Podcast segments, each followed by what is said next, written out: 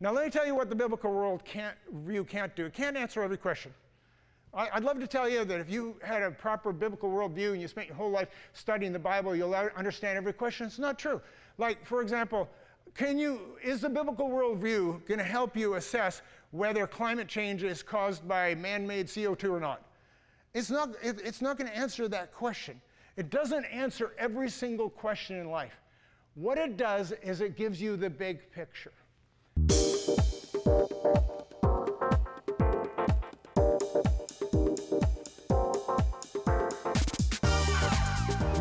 To Church of the Rock from Winnipeg.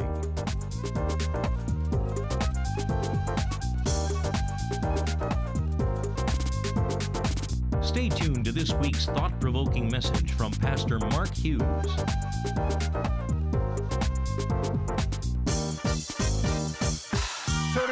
Beginning a brand new series called Understanding Your Times or Our Times and Developing a Biblical Worldview. I know that's a bit of a mouthful, but let me begin by this. There's this Asian blessing that goes like this May you live in interesting times.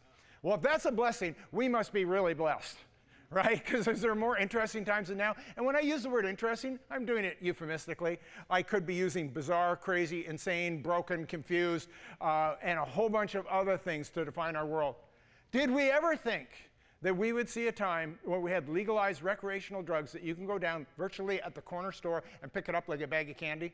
Did we ever think we would see that? Did we ever think we'd have legalized suicide where we had medical assisted suicide to kill off the most vulnerable of our society? Did we ever think we would see the day where people got to choose their gender and whatever gender they wanted? I mean, has it become can it become more confusing than this? I mean, that wasn't the way it was a generation ago. A generation ago, I don't know how many you remember this. There used to be two genders, and uh, now we have, I don't know, I've lost track. Is it 32, 52, 72? I'm not sure, or no gender at all, whatever you, you, you want.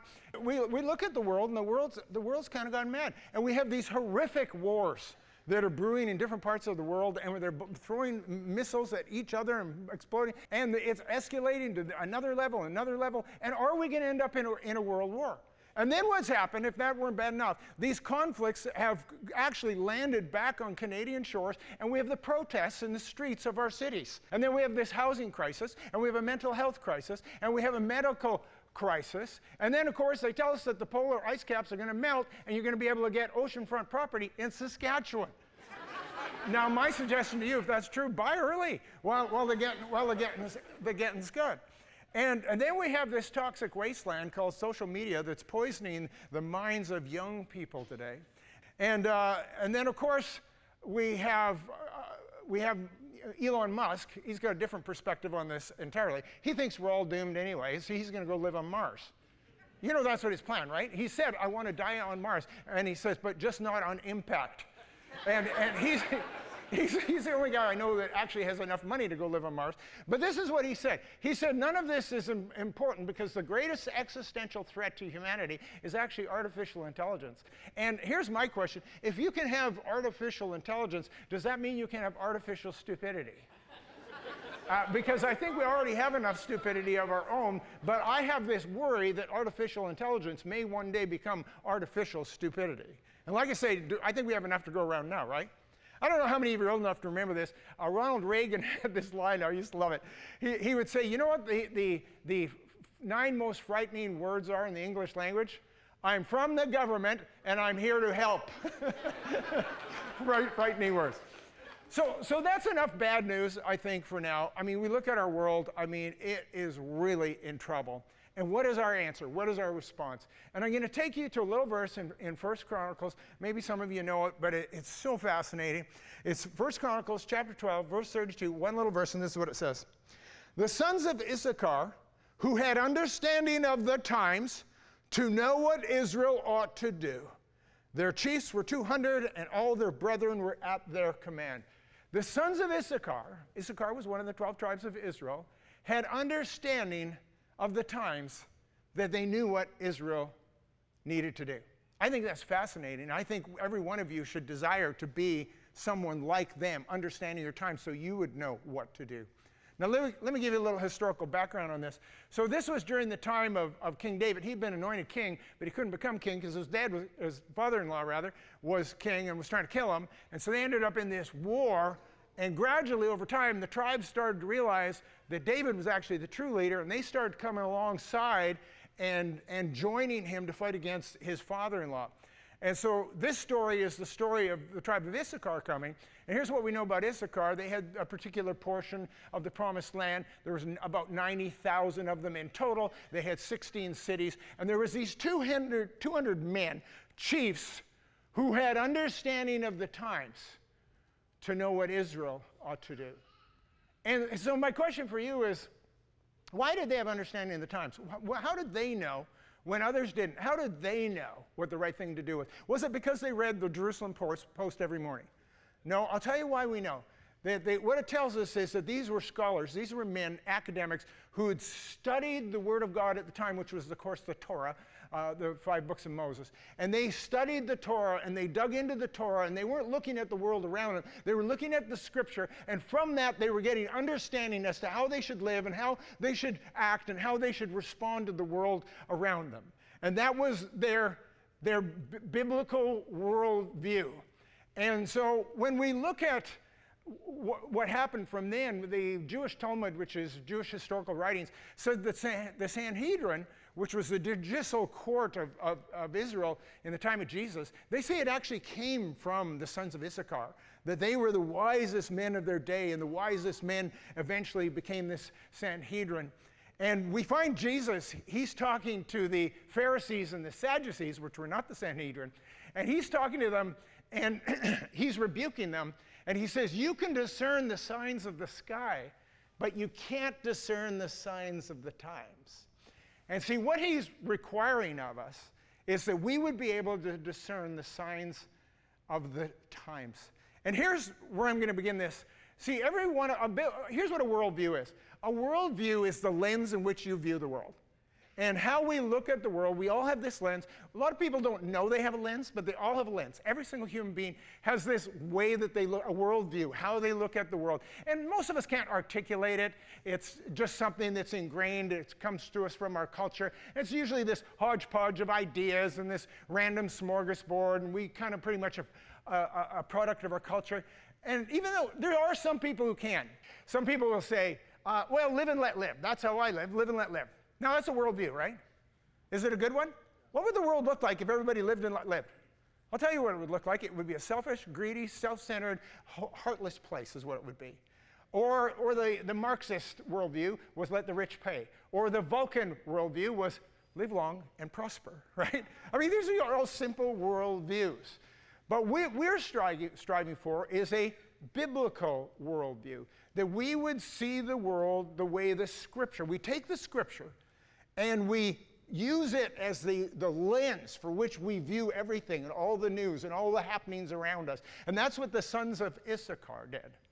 So here's what I'm going to do. I'm going to take a few minutes and I'm going to go through the general categories, not all the worldviews, because there's dozens, maybe hundreds of worldviews. But I'm going to go through five major categories of worldview.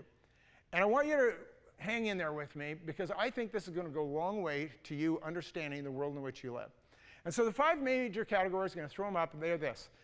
Uh, and this is my version of it. And they're number one, indigenous, two, religious, three, materialistic, and I mean scientific materialistic, postmodern, and biblical. So I think it's important for us to look at the in, indigenous worldview for a moment because it's all around us and it's all around the whole earth. And you know, when the Europeans were busy discovering the world, you know what they found when they went to various continents and places? People who already lived there that didn't think they needed discovery because they weren't lost in the beginning. And it's fascinating that as you travel the world, and some people have, have, done that, you've been to a number of different places. And one thing you find is that the indigenous people, the original peoples that were in various countries and various continents around the world, have an amazing number of similarities considering they're separated by thousands and thousands of miles and maybe thousands of years of history, who knows? And uh, I mean, for example, let me ask you this. How many of you ever been to a native powwow in Canada? How many of you have been to a powwow? It's a fascinating and beautiful, I mean, it's, it's spectacularly beautiful and wonderful, and there's a lot to learn. It's something I, I wouldn't discourage you from going and doing that. But so, so I've been to a, a native powwow, but I've also been to the Yucatan Peninsula and saw the Mayan uh, natives there doing this, which I thought this was remarkably similar to what I've seen in Canada. And then we were in the South Pacific and I saw the Polynesian dancers doing almost the same thing. And I haven't seen this in New Zealand, but I've seen the Maori dancers do their thing here in, in Winnipeg. And I thought, boy, there's some, a lot of similarities. Why is it that these indigenous people have so much in common? And more than that, their worldview is what is in common. Now, in, in North American culture, we have a, more, more, of a, a European uh, worldview, which is very hierarchical. And here's how we look at it. We look at it kind of like a staircase or a ladder, and man is on the top, and then there's, there's animals and the world and everything underneath it, and plants and flora and fauna. And, and man at the top rules down and takes dominion over all of this, even to the point where sometimes he takes dominion over other human beings. And that's where human slavery came from. And so then you compare that with the indigenous uh, worldview, and it's quite different because it's not a ladder, it's not a staircase, it's actually a circle.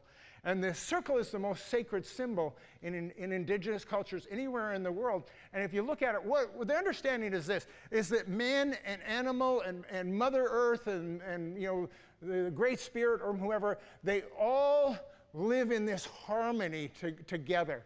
And you see the circle everywhere you go. There's the, the, the medic, medicine ring, or medicine wheel rather, in Wyoming. There's the Mayan calendar, which again is, is a circle. There's the, the healing circle or the sharing circle in Canadian indigenous communities.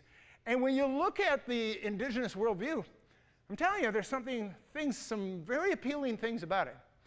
But at the end of the day, it's still not a biblical worldview. Which brings us to the next worldview, which I'm going to call religious. And I know I'm lumping them all together, but there's a reason for this. So you take the religious worldview, it could be Christian or, or Hindu or Muslim or Buddhist or animist or whatever, but they have something in common. There are differences, but they all have sort of say one thing in common in this is they all believe in a, in a creator or creators, like plural gods. They all have some sort of single narrative, either oral or written, like the Quran or the, or the Bible. They bifurcate the spiritual and the material part of the world. Therefore, you have the sacred and the secular. And there is some form of moral code and some form of ritual or worship or prayer or sacrifice or whatever. And so they all sort of have those kinds of things in common. And so I want to talk about the Christian version of that for a moment, because a lot of people have a Christian worldview, and they don't realize that a Christian worldview doesn't necessarily mean you have a biblical worldview. Why? Because your Christianity and the culture of the Christianity that you might be part of might not be purely biblical.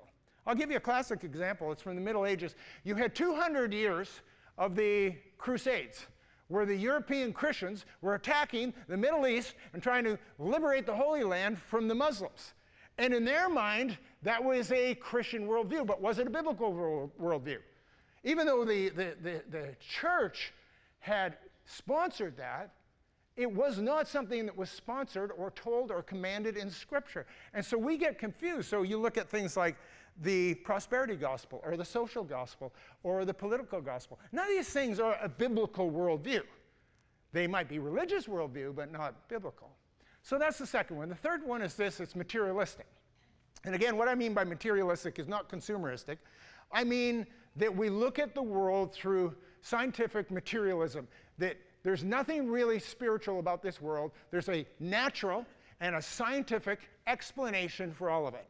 And it really comes to us from the Enlightenment and the Age of Reason, and where we had these philosophers and these men that started to look at it and say, Boy, you can explain everything. You know, you can explain the moon, and you can explain the stars, and you can explain, you know, the rotation of the earth and the tides, and you can explain all this, and we don't need a creator and we don't need a God. And, and they were names you all remember from you know, studying in school. Names like Voltaire and, and, and, and Nietzsche and, and John Locke and Frederick Engels and, and Thomas Hobbes and, Rene Descartes. And th- these people, most of them were Catholics, which was sort of interesting. And they got labeled as heretics and atheists. You know why? Because they were heretics and atheists. that's, that's why. And, and uh, you know, it's interesting that they t- took the world and they said, you don't really need God anymore. We can have an explanation for everything that's out there. There's lots of modern day versions of this too, right? Carl Sagan was of that ilk, and Sam Harris is of that ilk, and Richard Dawkins. There's lots of these materialists here today.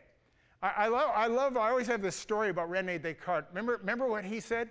What, what, was, what, what made you human? He said, I think, therefore. I, I think, therefore I am. Because I have consciousness, then therefore I exist. And there's a funny story about him. He was in a bar one night and he was having a drink, and the bartender came and said, Rene, would you like one for the road? To which he said, I think not. And poof, he disappeared. That's funny in an odd kind of way. It's a philosopher joke. So, so you have the indigenous worldview, you have a religious worldview, you have a materialistic view, and now what we have is what's called a postmodern view, postmodernism. And, and it's quite fascinating because the postmodern view is this, is that there is no metaphysical narrative that explains the world. In fact, not only is there no narrative, no story, no Bible, no script for it, there's actually no way you can know anything for certain. And that everything is basically random. And there is no truth, and there is no absolute right and wrong, and therefore there is no moral code. In fact, there's no truth, there's truths, plural. And that's why people say, I just want to speak my truth. That's my least favorite expression. If you want to speak your opinion, go ahead. Everyone's got them. They're like butts. But you know what? I, don't call it the truth. It's not the truth just because it's coming out of your mouth. It's your opinion. And yet we have gone and put everything on this same level, and truth has now become uh, relative. Morality has become relative, and what is right and wrong is all determined by what you think it is. But it goes a step further than that. Because everything becomes a social construct, because you can't really know for sure, right? And so, for example, race is a social construct. It's not real race. And that's the critical race theory. Many of you have heard of that. And you thought, well, I'm not sure what that is. Here's what the critical race theory is, is that race is actually doesn't something that exists. It was created by Europeans so they could subjugate and oppress people of other colors. Now, the problem with that is I look around the room, I see people of other races. I'm having a hard time believing this is a social construct. Take it to the next level. That's what's happened with gender. Now you understand this. See, there is no right and wrong. There is no two genders. Gender is a social construct, so you can be whatever gender you want or whatever gender you want to make up, or no gender at all, because you don't need to have one. And see, you begin to look at this world and you go, now I understand why it's so profoundly broken. We are living in a postmodern era. And then we get to the biblical worldview. And I'm telling you, that's where everything changes. Because now you begin to understand the times to know what you should do. And so we look at Jesus. I mean, he's a great example for almost everything. And what Jesus had was a biblical worldview. And you know I'm a lover of the Sermon on the Mount. I don't think there's anything quite like it, and that's why I wrote a book on it. But when we look at the Sermon on the Mount, it, in and of itself is not the biblical worldview. What it is, it's Jesus applying his biblical worldview to the world that was at the time. And let me, let me explain that. He's using his lens, biblical worldview, to look at the culture in which they lived in, which was a religious worldview. So I'll give you an example. He, he said this You have heard it said, You shall love your neighbor and hate your enemy. Now, is that in the Bible? It's not in the Bible. Sorry. Nowhere in the Bible does it tell you to hate your, your, your enemy. It's not in Scripture, it's not a biblical worldview.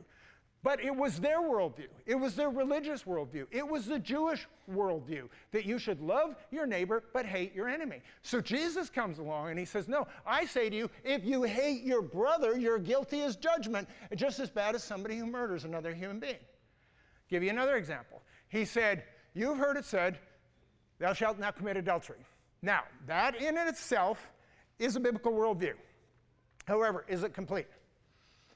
It's not complete. I'll tell you why it's not complete. Because people say, well, as long as I don't commit adultery, then I'm okay. I'm fine. I am morally pure and sexually pure as long as I don't commit adultery. Jesus comes along and says, this is why that's not true. You've heard it said, you shall not commit adultery. I say, if you look at another woman with lust in your heart, you are guilty of adultery. Whoa, he took it to a whole different level, didn't he? And so he took the biblical world view and began to say, This is what the scripture really teaches us. And see, every single one of us has the potential to be able to look at the world a little bit different. Now, let me tell you what the biblical world can't, view can't do. It can't answer every question. I, would love to tell you that if you had a proper biblical worldview and you spent your whole life studying the Bible, you'll understand every question. It's not true. Like, for example, can you, is the biblical worldview going to help you assess whether climate change is caused by man made CO2 or not? It's not, it, it's not going to answer that question. It doesn't answer every single question in life. What it does is it gives you the big picture. Now, let, let me give you an illustration I think you'll all understand. How many of you are jigsaw puzzle people? You like to do jigsaws? Anybody in the room?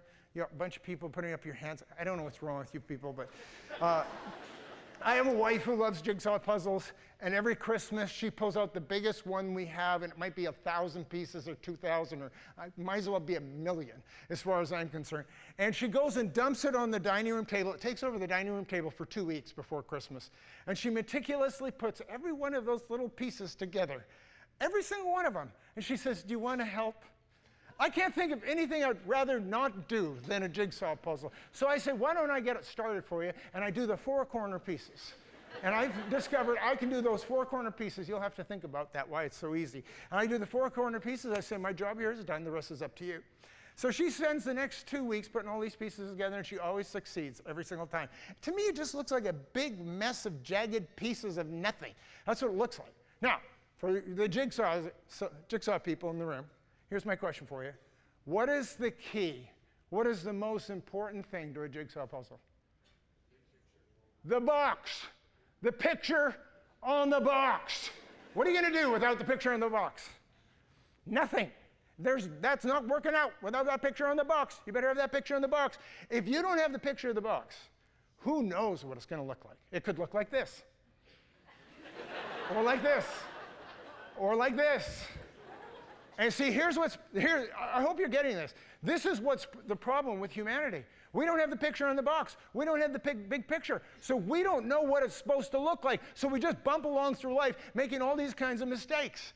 Instead of realizing that God has given us a picture, He has given us a view. And I know you look it and you say, There's no way we can understand this. Don't you remember the scripture said, Pastor Mark, that my ways are above your ways and my thoughts are above your thoughts? Well, I got news for you. He wants to share his ways and share his thoughts with you and inform you on those things. And so I'm going to show you two little verses here on this. The first one is, is Psalm 25, verse 4. Listen to this. This is King David, and he's saying, Show me your ways, O Lord, teach me your paths. Why would he ask him that if it wasn't a potential that he could actually learn those things? Right? Second one, Isaiah chapter 2, verse 3. It says, Come, let us go up to the mountain of the Lord, to the house of the God of Jacob.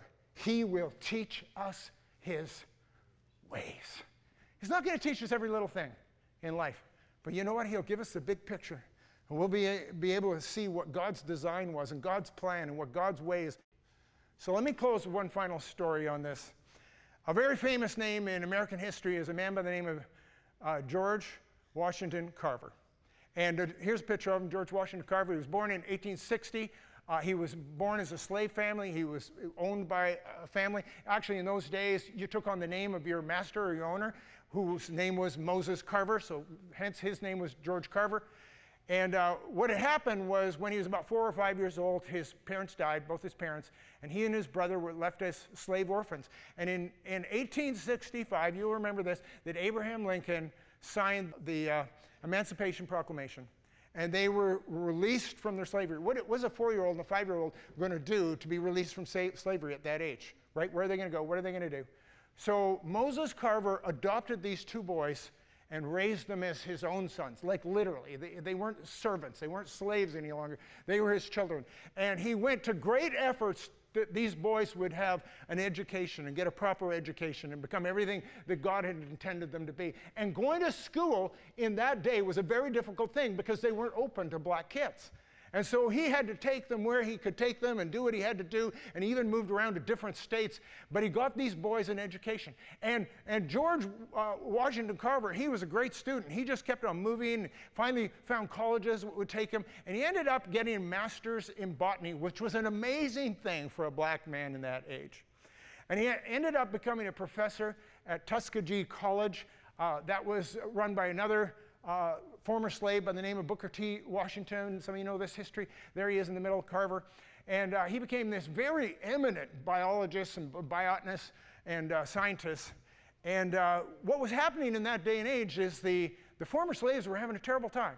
They were sharecroppers, they were growing cotton and only cotton in the South, and they weren't doing well with it because they were overcropping and continuous cropping and depleting the soils and he was encouraging them as a scientist and a botanist to, to grow legumes, in particular peanuts. He said this would be a great crop to bring into the rotation, but there was no market for it. Now, here's the little secret. You won't read much of this in the history books, but this is the true story.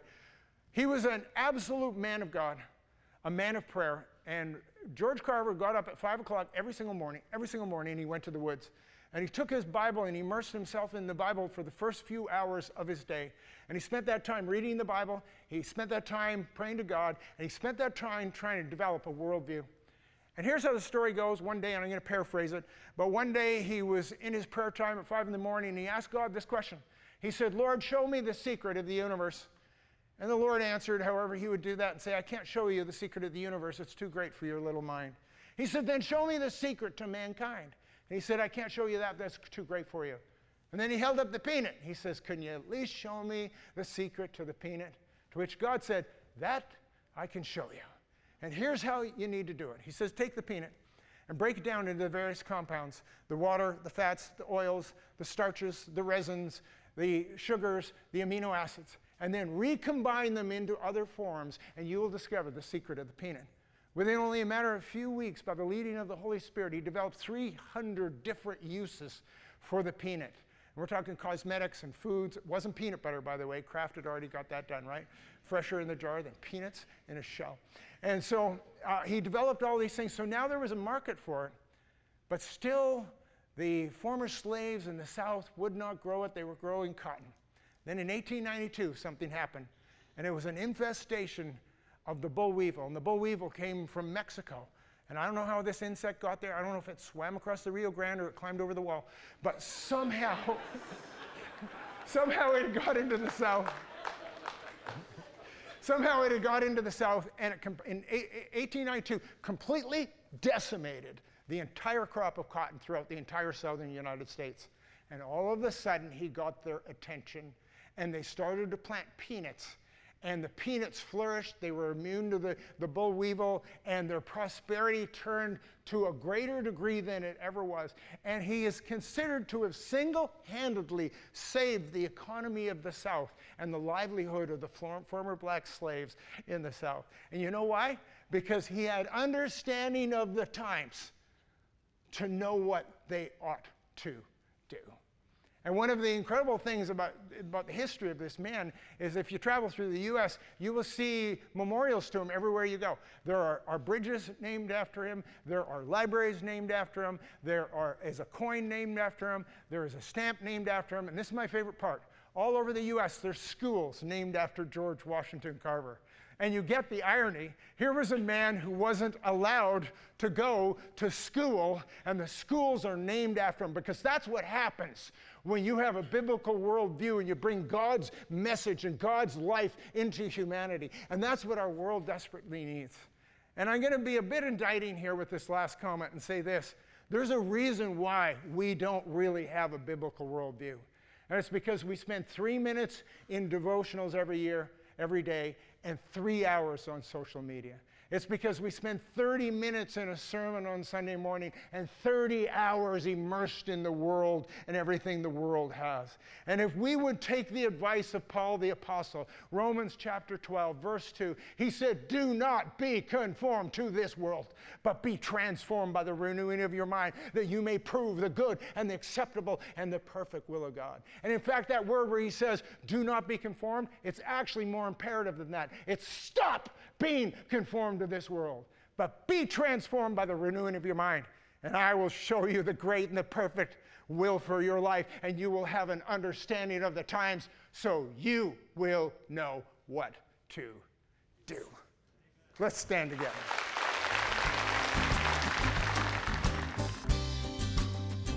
If you'd like a booklet to help you understand more about God's gift of forgiveness and reconciliation through Jesus Christ, please contact us and we'd be happy to send you a free copy of the Book of Hope.